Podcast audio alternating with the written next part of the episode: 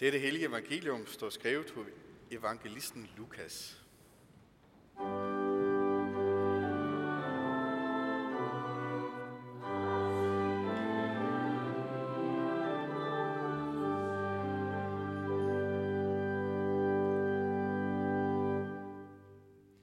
Apostlene sagde til Herren, Giv os en større tro. Herren svarede, havde I tro som et sennepsfrø, kunne I sige til dette morbærtræ, ryk dig op med rode og plant dig i havet, og det vil adlyde jer. Hvis en af jer har en tjener, som pløjer eller er hyrde, vil han så sige til ham, når han kommer hjem fra marken, kom straks og sæt dig til bords. Vil han ikke tværtimod sige, lav mad til mig og bind kjortlen op om dig og vart mig op, mens jeg spiser og drikker. Bagefter kan du selv spise og drikke. Må han takker tjeneren, fordi han gjorde det, han har fået besked på. Således også I. Når I har gjort alt det, I har fået besked på, skal I sige, vi er unødige tjenere, vi har kun gjort, hvad vi skulle gøre. Amen.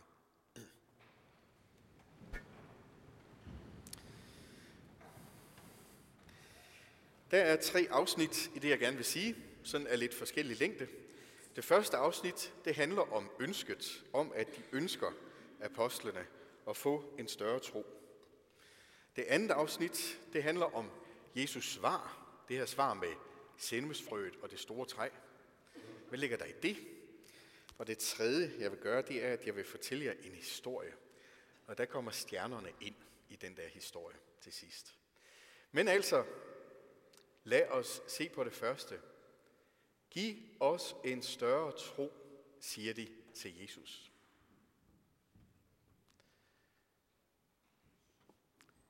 Hvad kan der ligge i det? Så nu skal I høre, hvad jeg tror, der ligger i det. Det ligger et ønske i det om at være stabil. Og kunne holde balancen. Og ikke sådan blive slået om kul og falde i et hul af bekymringer og tvivl. Der ligger et ønske i det om sikkerhed. Om en vidshed, der udsletter al tvivl. Om et mod, der gør alt mismod til intet. Der ligger et ønske om nætter med søvn i ro. Slut med søvnløse nætter. Slut med bekymringer. Slut med noget. Gid det hele virkelig var enormt meget udmodsigelig virkelighed nu og her. Der ligger erfaringen bag deres spørgsmål om mere tro. Der ligger erfaringen af, tror jeg, at man mister et kært menneske og falder i et hul af fortvivlelse. Gid, jeg havde så meget tro, at jeg kunne klare det her uden at blive så ked af det. Der ligger en erfaring af at have børn, og ønske alt godt for dem. Og stå der som forældre og dreje fire gange rundt om sig selv den ene vej og fem gange den anden vej, og ikke rigtig vide sin levende råd, fordi man vil så gerne have, at det går dem godt, men man kan kontrollere så lidt, og bare man dog på en eller anden måde kunne holde balancen i det hele, og bare have tro, en tro, der skubber det hele i den rigtige retning. Den erfaring tror jeg, der ligger i det. Der ligger en erfaring af deres egen syndighed af deres disciplinære slaphed, af mangel på hellighed, af dødhamrende irritation over sig selv. For nu har de hørt om Gud og kommet i gudelige kredse hele deres liv, og så alligevel det mest platte af sønder nu igen. Giv mig en stærk tro. Okay. En længsel efter Guds rige nu og her. En længsel efter at være gennemsyret af Guds virkelighed nu og her. Godt. Se, jeg forstår deres spørgsmål. Jeg har selv det samme. Det kunne I nok godt høre. Spørgsmålet er meget forståeligt, men lad os nu gå til andet afsnit og se på svaret. Svaret er jo lidt skægt, ikke? Det er sådan et rigtigt Jesus-svar. Der er samtidig, at Jesus han giver ikke sådan nogle svar, som man siger, Nå, men okay, så sætter vi flueben ved det, og så går vi videre. Han giver sådan et svar, der får en til at tænke sig grundigt om, og spørge, hvad i alverden er det dog, han mener. Og jeg tror, det er præcis det, Jesus er ude på her. Han siger, hvis I havde tro som et sennepsfrø, så kunne I sige til det her morbær fine træ, ryk op og planter ud i havet. Godt. Han tager det mindste og det største i planteriget. Et sennepsfrø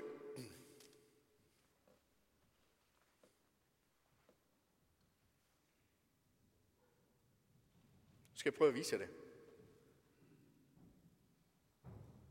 Okay, jeg tror, jeg har det. Nej.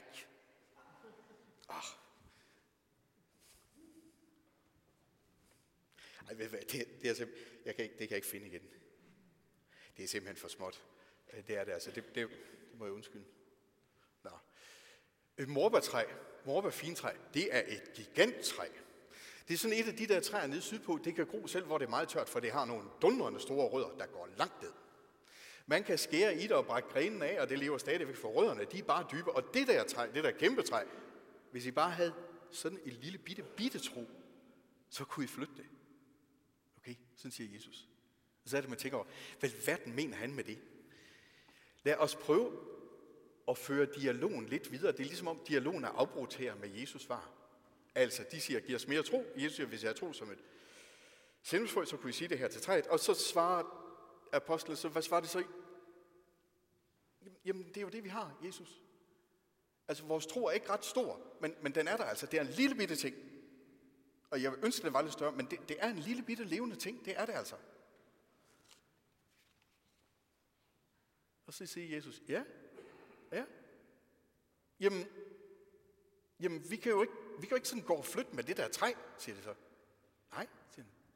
Men, siger Jesus så, men hvem kan? Hvem er det lige tror på? Øh, Gud, siger det. Bingo, siger Jesus. Der var den. Yes.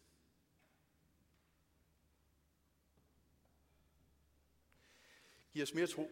Vi vil gerne have himlen ned på jorden. Vi vil gerne have fremtiden i nutiden. Vi ved, der venter os noget skønt i himlen i Guds rige. Der venter os noget pragtfuldt i fremtiden, hvor Guds virkelighed gennemsyrer det hele og giver os mere tro. Giv os mere af den virkelighed, troen skænker her og nu. Og Jesus siger, lad nu være med at være så bekymret over det. Altså med jeres lille tro. Det er jo tro på Gud, venner. Det er jo tro på ham. Og han kan flytte træer ud i havet. Og han kan flytte bjerge. Kan I ikke godt mærke det, når I er i forbindelse med ham, med jeres lille tro? Kan I så ikke godt mærke Guds virkelighed så meget større end jeres egen? Kan I ikke godt føle det? Det er der, Jesus vil have os hen med sit svar. Så er der Abraham. Det er historien, det er tredje afsnit, og det her med stjernerne. Se, Abraham han fik lært noget af det. Han er et af de store tros vidner, og han var på en tros vandring igennem sit liv, igennem hundrede år, sådan knap og nap i sit liv. Længere tid end de fleste af os kommer til at leve, der var han i en, på en vandring frem imod Gud og havde det slet ikke nu. Ind imod Guds virkelighed, men den var slet ikke der, hvor han befandt sig nu og her. Men åh, hvor ville han ønske, at det hele var virkelighed lige nu. Men han var henvist til ikke sine egne muligheder, men til Gud. Nu skal jeg fortælle hans historie ret lynhurtigt. Gud kaldte ham, da han var en ung mand, gift med Sara, drag ud fra dit hjem til det land, jeg vil give dig. Jeg vil velsigne dig meget, Abraham, og du skal blive stamfar til en stor slægt af efterkommere. Og de drog afsted, solgte deres hus og købte et kæmpe telt og drog afsted og drog til det land, som Herren viste dem, som hans efterkommere skulle arve. Og, og der skete ikke rigtig noget. For de fik ikke nogen børn. Og de brød op og flyttede til et andet sted og så videre. Tiden gik, og hvis vi skal blive til et stort folk, sagde de to og kiggede hinanden i øjnene, så, øh, så skulle vi helst have succes med at få et barn. Hvordan ellers? De blev ældre og ældre. Deres muligheder svandt ind. Deres kroppe forandredes. Hvordan i alverden? Gud har lovet os et sted, et land, en gang. Men der sker jo ikke en pind her og nu. Og de blev trætte, og de blev gamle. Sara kiggede på, vi har jo en mulighed tilbage her og nu. Hvis vi nu siger, Abraham, at du går ind og sover sammen med vores husholderske, så var der den ordning dengang, at hvis husmoren så var til stede, mens husholdersken fødte, så var det husmorens barn. Det var sådan en slags, øh, sådan en slags rugemor-ordning. Og Abraham gik med til det, og husholdersken blev gravid. Og så kom barnet.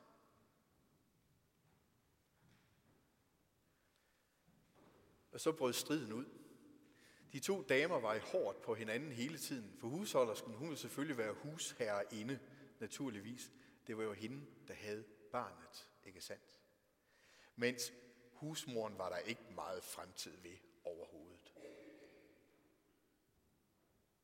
Det endte med, da de prøvede at bruge de muligheder, som de selv havde, at det blev meget, meget kompliceret. Og de smed husholdersken ud. Hun blev drevet ud måtte flygte ud i ørkenen. Sikke en historie. Så en dag sad Abraham ved sit telt. Han havde lige fået middagsmad. Det var en varme tid på dagen. I ved, den tid, hvor der ikke er en vind, der rører sig. Ikke? Der er ingen, der vandrer. Ingen, der går eller bevæger sig overhovedet i ørkenen. Og lige pludselig, så stod der foran ham tre vandringsmænd. Abraham sansede, her er der noget mærkeligt. Og han løb, han stod op og løb hen til dem og sagde, herre, hvis jeg har fundet noget for dine øjne, så kommer vær min gæst. Og så fik de ellers ægte mellemøstlig gæstfrihed og smage. Sæt jer under træet der, sagde han. Og han løb hen til kalen og fik ham til at slagte en, en, et, øh, en kalv. Og løb ind til Sara og fik hende til at lave mad, lave brød. Og så stod han hos mændene, mens han serverede. Gæsten, manden, spurgte ham, hvor er Sara, din kone? Og Abraham svarede, Jamen, hun er øh, inde i teltet. Lidt underligt spørgsmål, hvor skulle hun ellers være? Så kiggede de på ham, og gæsten sagde, næste år ved den her tid kommer jeg igen, og så har hun et barn. Og så lå Sara. Hun stod derinde bag teltdøren og lå. Og så sagde de, hvorfor ler Sara og tænker, hvordan skulle det kunne lade sig gøre? Sara sagde ved sig selv, jeg er så gammel som en gammel udslidt sko. Hvordan i alverden skulle jeg kunne føde et barn?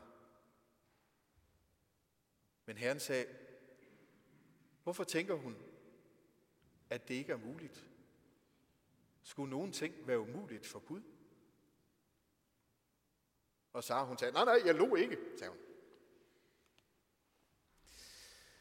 Så gik tiden, og tiden gik stadigvæk og de varmede sig ved Guds besøg,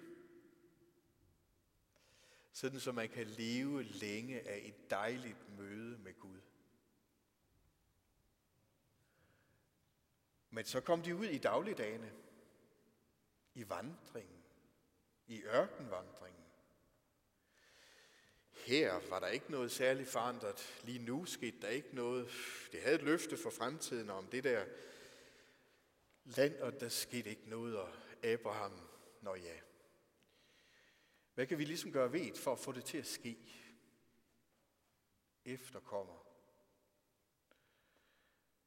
Emma hører få en aftale med Elise.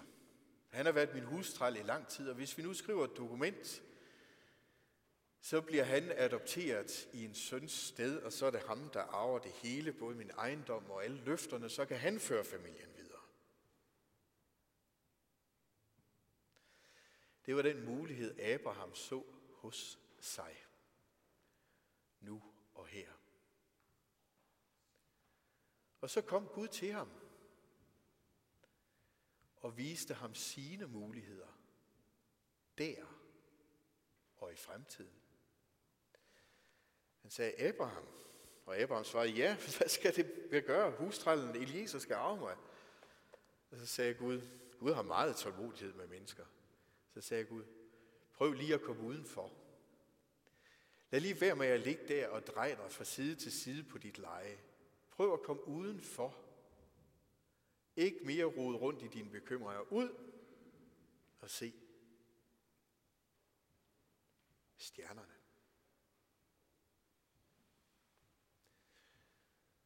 Og så forkyndte Gud stjernernes evangelium om sin egen storhed.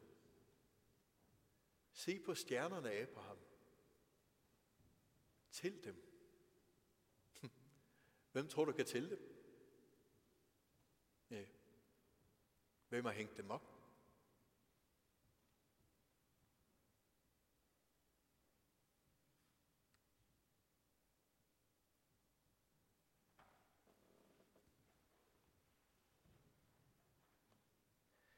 Der troede Abraham Gud. Og det blev regnet ham til retfærdighed. Eller, der opgav Abraham enhver tro på sig selv og sine egne muligheder. Fra dag af, der kunne han se sine bekymringer i øjnene og glæde sig over Gud. Fra dag af kunne han tabe modet fuldstændigt med hensyn til, hvordan det skulle gå ham. Og være så modig, fuld af mod. For nu kendte han der lærte han at gå fra sig selv til Gud. Fra sig selv nu ud til Guds fremtid. Der der opdagede Abraham evangeliet om sennepsfrøets Sennepsfrøets evangelium lyder sådan her. For Gud, som du tror på, er alting muligt. Gud, som du har en lille tro på. Han skal virkelig gøre sine løfter. Ja, han skal. For han er Gud. Det er du ikke. Tro på ham. Amen. Lov og tak og evig ære være dig, vor Gud, Fader, Søn og Helligånd, du som var, er og bliver en sand treenig Gud, højlovet fra første begyndelse, nu og i al evighed.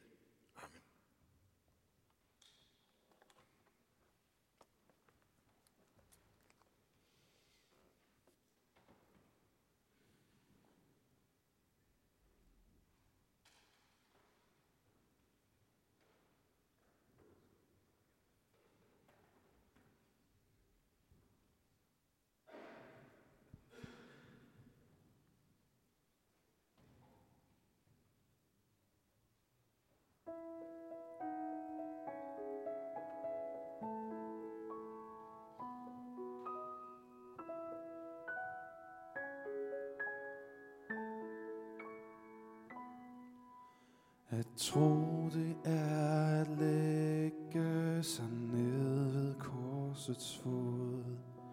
Og begge arme strække vor Herre Kristi mod At tro det er at slippe sin egen herlighed. Og fly til nådens klippe til Jesu kærlighed. At tro det er at tage sin frelser fast i hånd og vandre alle dage vejledet af Guds ånd. At tro det er at bygge sit liv på Herrens ord og søge fred og lykke kun der, hvor Jesus bor. Tro det er at hvile på hans fuldbragte værk. Et barn, der trygt kan smile i faderfagnen stærk. At tro det er at lytte, når ordet deles ud. At tro det er en gave fra evighedens Gud. At tro er alt for intet, at tro er takkesang. At tro er vi er ønsket, at tro er efterklang. At tro er Gud, der elsker, at tro er kærlighed. At tro, at Jesus lever, at tro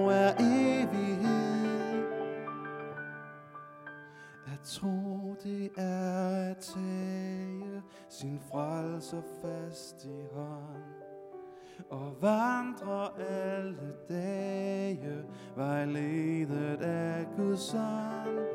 At tro, det er at slippe sin egen herlighed og fly til nådens klippe til Jesu kærlighed.